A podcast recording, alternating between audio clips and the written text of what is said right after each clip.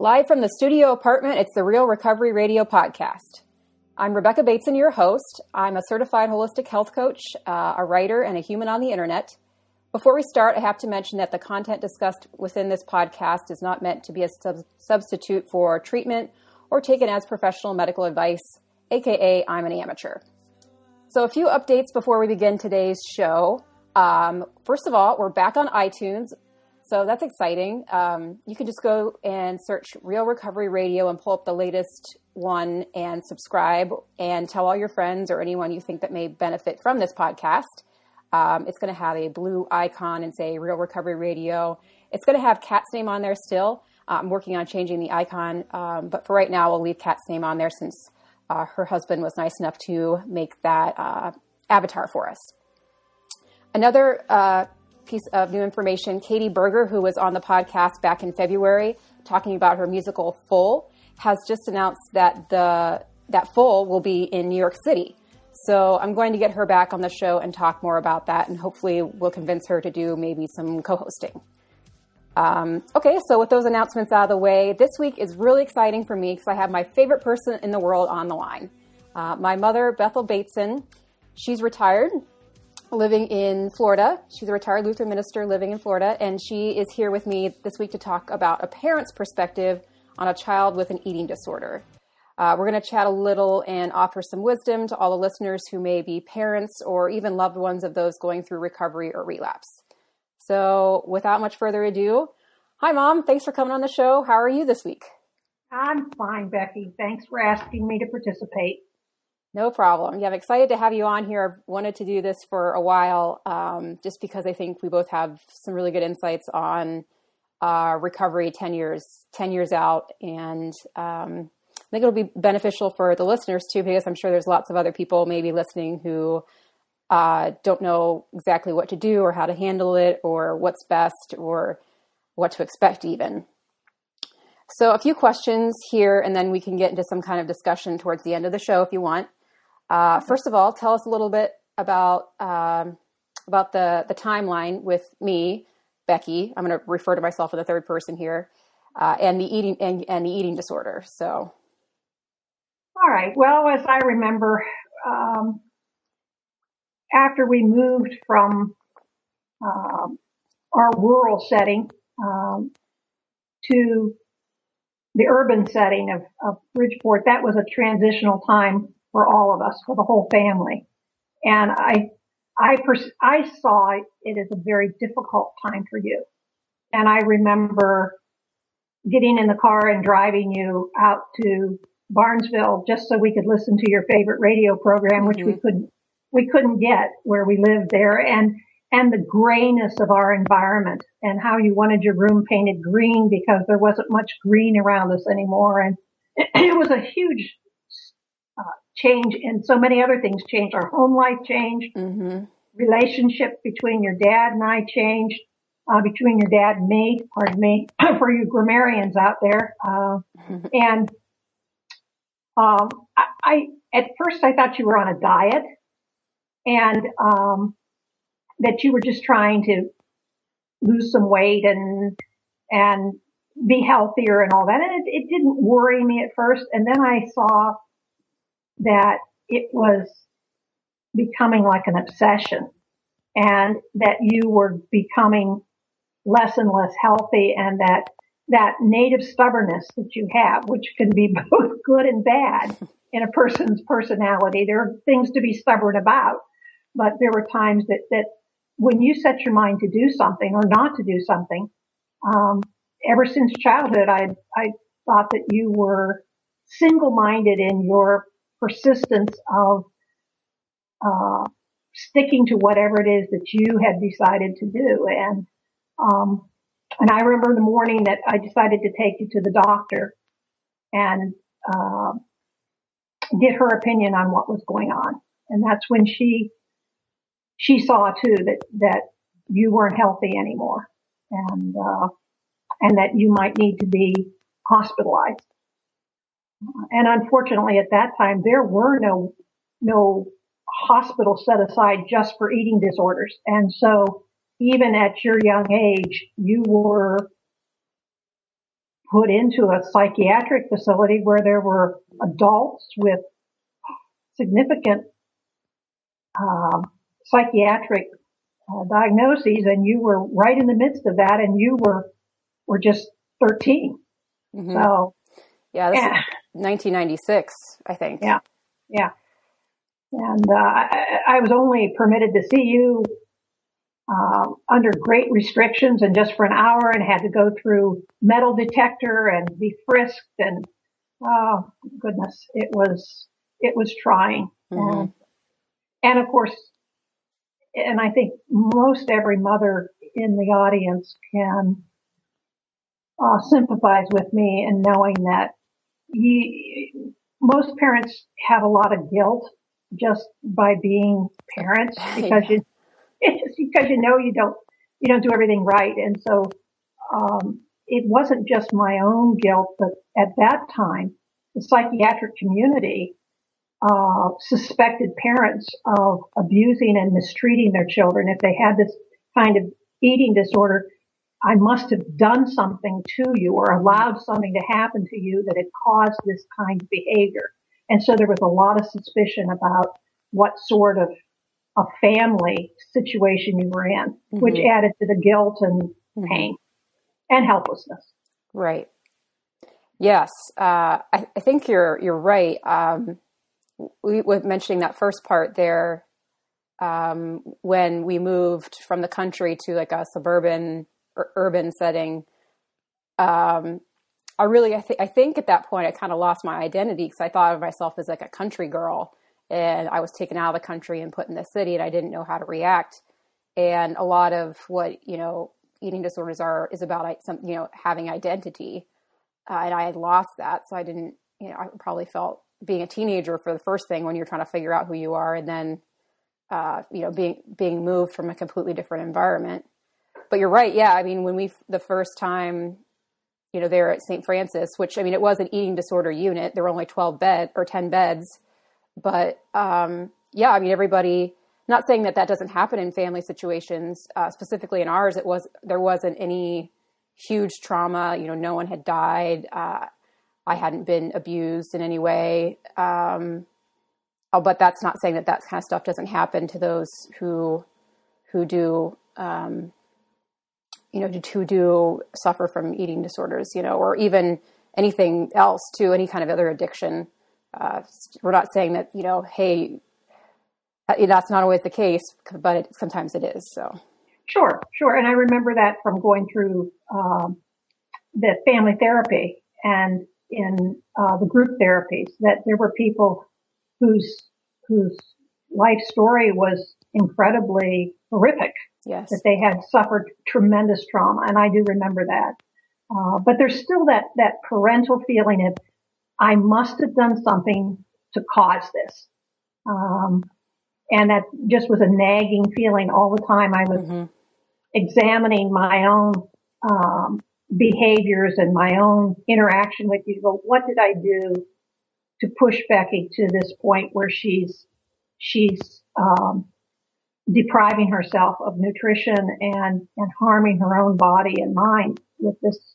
Uh, and of course, you short, short circuit your your social interactions and any kind of, of really what we would call normal life. Mm-hmm. Yeah.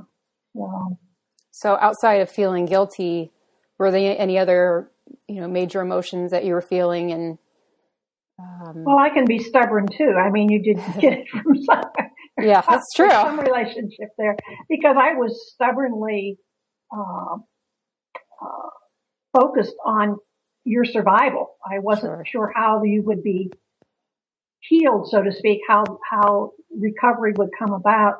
But I was determined that it's just to keep you alive until the point came where there was some sort of recovery happened. Right. But I, you know, I,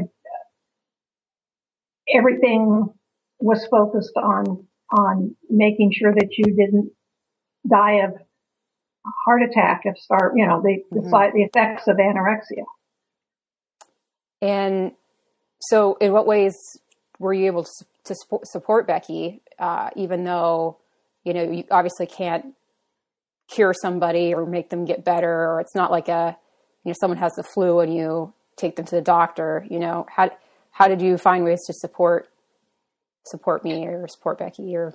Well, I had to do it in my own way because certainly there were a lot of opinions out there, and of course, yeah. family can be very supportive. Family can also be um, in wanting to be helpful. And as your grandma used to say, they mean well. And mm-hmm. of course, everyone meant well.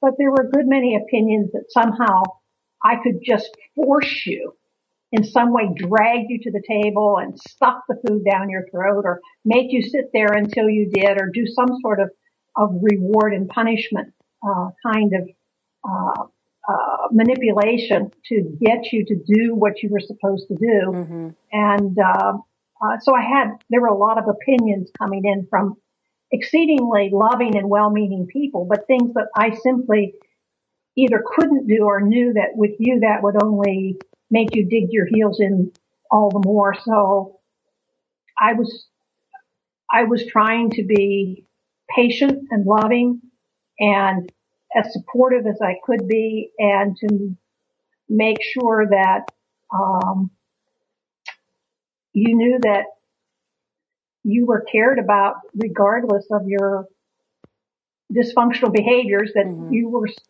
you're still loved and sometimes i think i was an enabler not meaning to be mm-hmm. but sometimes i think just because i didn't want to fight mm-hmm. and i didn't want to always you know that some of you needed a way to get to the store and you needed a way to buy some of the things you wanted to and and and eat on certain plates and have certain uh, rituals and such. And, and I didn't, I didn't want to fight with you about that all the mm. time. I didn't want our house to always be a battleground. Right. Yeah, I remember one thing you always said to me was be good to yourself, and uh, I always took that to heart because I, I think I knew deep down, you know, I did want to get better. I just didn't, I couldn't do it on my own, but I always took that to heart and tried to think about that if I was having a tough time or you know, if I if I was feeling like, I mean, even you know, even when I was really bad, I, I you know that made me feel good because I felt like that was the right thing to say to some somebody when you don't, you know, you don't know what else to say to them. It's a way of saying I love you and take care of yourself. You know, uh, be good to yourself. So. Um, yeah, I mean, I, I mean, I, looking back on it now, uh, I see how uh, awful I was, if you want to put it that way, uh, and how I really, you know, that what a selfish thing for me to do, um, and t- to put you through that kind of stress and anxiety. And every day, I imagine you were thinking about me and my well-being and worrying. I mean, maybe you know part of you was able to maybe let it let it go to a point because there's only so much you can do but i just uh, you know, I really, I think I empathize now because I'm able to.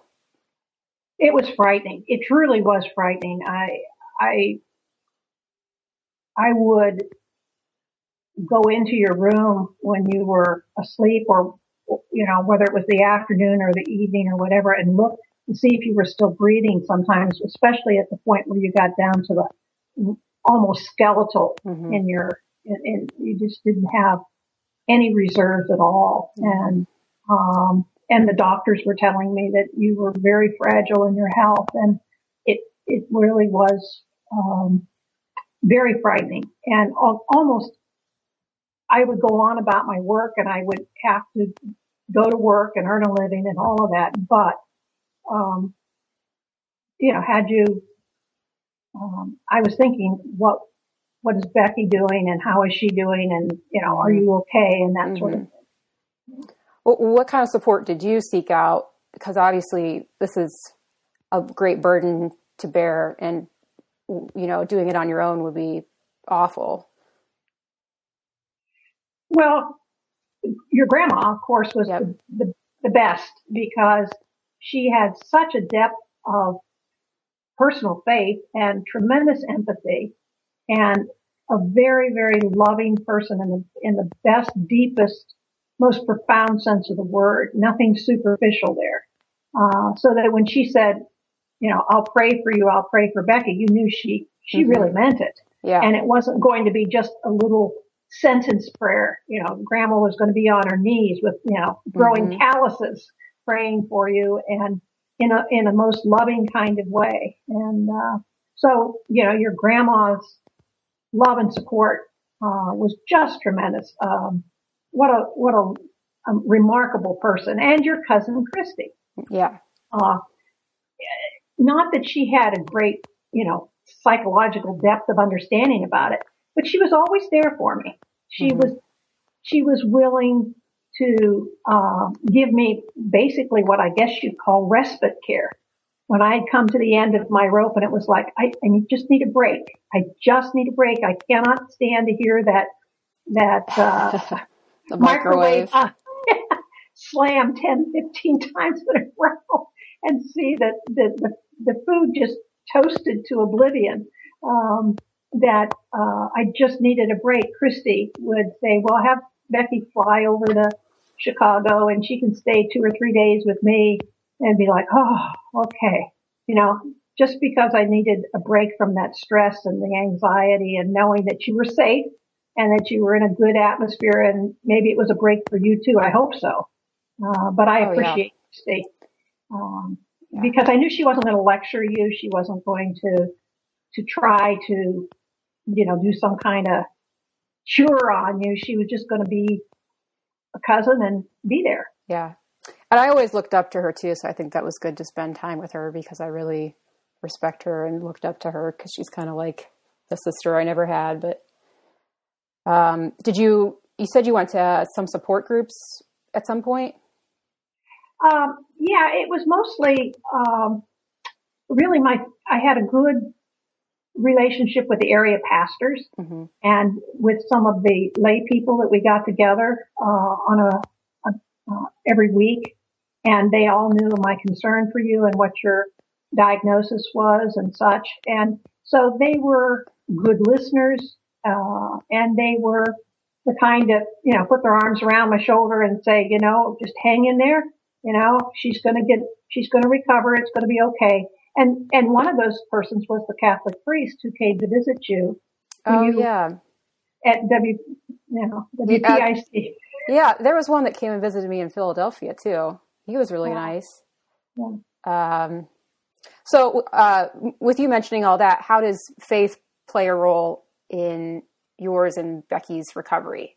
Uh, maybe not all of our listeners have faith, but I know a lot of, uh, you know, if you look at 12 step or things like that, you know, obviously that's faith based in some way. So, I mean, if, if you guys haven't caught on yet, I mean, my mom's a minister, so faith plays a huge role, but maybe if you want to expand on that a little bit more, just for, Well, yeah, I think when I, when I talk to other people, I always have a sense that I want in some way to protect myself and not maybe show any signs of despair or, uh, any selfishness or anything on my part that would be would make me look bad. I guess I'm just normal human that way. I want to look the best I can to my fellow human beings. But with God, I can be totally honest because I, what's the point of lying when Well- God already, yeah, I mean, it just doesn't, no Yeah. point pretending. And so I could, uh, cry out with wholehearted, you know, whether it was a very selfish prayer or whether it was just a, a kind of a, a cry for help Mhm. um, it was the honesty, the ability to be totally honest and to lay it all out there and, um, to feel, um, listened to and, uh, cared about and, uh, and that belief that, um, that I knew that you were precious in God's sight. And so that made me know that as a parent, if I loved you, how much more God. Uh, So Mhm. that gave me courage there too, knowing that, that, uh, he wasn't going to let you waste your life. Yes. Um, I know that, you know, for me, speaking on that, uh, in terms of faith playing a role in my recovery, it's not something I've talked about a lot on this podcast, but um, I believe at least Remuda. I think that was the main one. That was the faith based treatment center. Um, and I uh, really held on to. I think if I hadn't had those two experiences at Remuda, because we had you know we had chapel every day, kind of like going to camp, basically.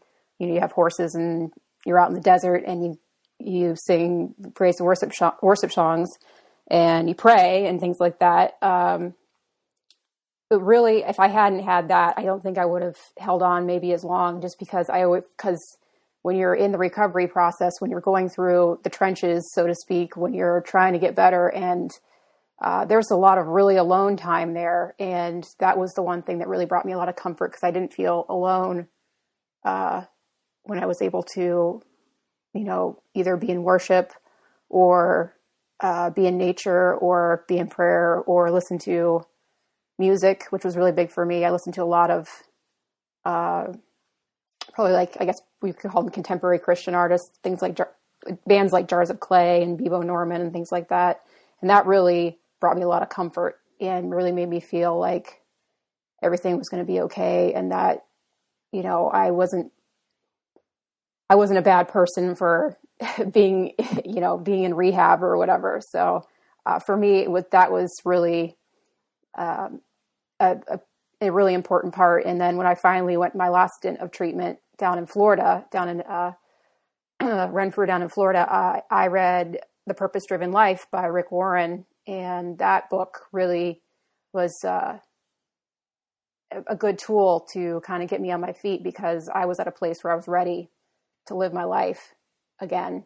And uh, that book was really important for for giving me some kind of goal, I guess, in a way, you know, in a way that really made me feel like it's not all meaningless. This isn't, you don't have to end up like this. Your life has a purpose, it has a meaning. You are here for a reason.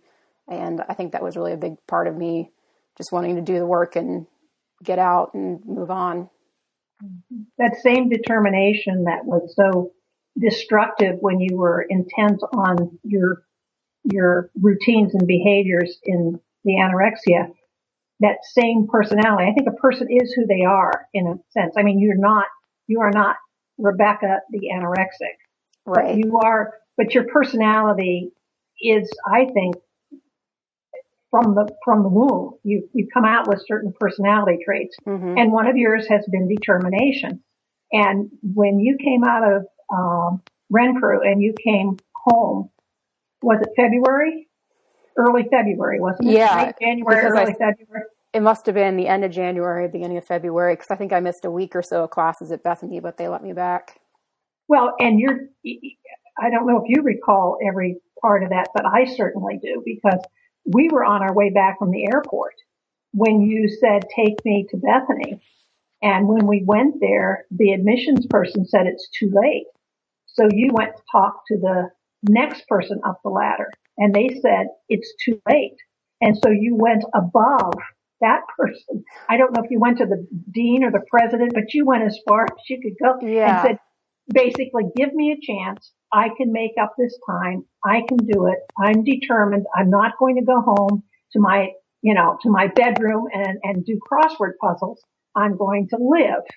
And there's been a theme, I think, in, in some of the things that you've shared, a theme of, of painful loneliness and how isolated you are when you're in the midst of these kind of things and, and getting into that social with being the person you really are. And from mm-hmm. the very beginning, from your infancy and childhood, you were a very interactive, extroverted kind of person, someone who interacted with other people. And once you got into that situation, wasn't perfect, but you worked your way back into who you really are mm-hmm. and began to have those very, very important healthy social interactions and have that extended uh, family through through sorority, through school friends, you know, mm-hmm. university, and that, and you began to regain your health in every way, uh, yes. uh, physical, emotional, spiritual, the whole, yes. the whole thing. Yeah, that's one thing I talked about in the podcast last week. Was fellowship was extremely important for me and still is important for me continuing because I have to have to quiet the introvert inside of me and say, no, you actually do get energy from hanging out with other people and you do, you know, this allows you to, you know, uh, practice these, you know, these things that sometimes make me anxious, but are really healing in a lot of ways. Yeah, I mean, I I don't, I don't really remember the going back to, to Bethany and being that determined to get back, but um, I am grateful I did. I, uh, I, I my experience at Bethany is, even though I did pay money for it, is invaluable. Well, and, and when you graduated, it was, I believe, either the dean or the president. I'm sorry, I can't recall which. It came to me at that time when we were standing out there in that front of the building, and uh-huh. what was it, Old Main or whatever? Main. Yeah, and said that he, when he saw your determination, he thought that you would graduate well and do well, and oh. that his, and that you lived up to his expectations. Oh, that must have been uh, we had a really good president at that time. He, yeah, he is really personable. Yeah, he worked for a dollar. He didn't. They didn't pay. They didn't pay him anything. He worked for free, pretty much. He's a good guy. Um, anyway, getting off topic there. Um, kind of to wrap things up here because we're coming up on a half hour. Um, so, what is some advice that you would give to parents or loved ones of those, you know, with of those who are near people or loving people who have maybe an eating disorder uh, or even chronic dieting habits or exercise addiction or anything along those lines? Well, be patient and loving toward the, the family member who is struggling uh, and make sure you have support yourself. Mm-hmm. Make sure that you don't go through it alone. Uh, find people that will listen and will not grow tired of listening over and over again. It's much like grieving it's the, you, sometimes you need to just tell the same story over and over again mm-hmm. and know that you have somebody who loves you enough to listen yeah. and not to try to fix you, you know, just be there and listen and be caring. Um, and so, uh, and take every opportunity to, you know, there's a lot of, there are, there's a lot of help out there and to, to not try to, to go through it alone. Yeah. Yeah. I think that's good advice for sure. Um, all right. Well, that's the end of my questions that I have for you. So. All right, Becky. Well, I love you and I'm proud of you. And um, um, I've always thought that you were and are an extraordinary person. And I'm so glad you have recovered and you have health and you have vitality and you have good friends and you are the person that I always knew you were. Sometimes it just got covered up with some, some pain. Yeah. And some isolation. All right. Well, thanks for being here today, Mom. I hope you have a good rest of your day and I will talk to you soon. All right, dear. Bye. Bye.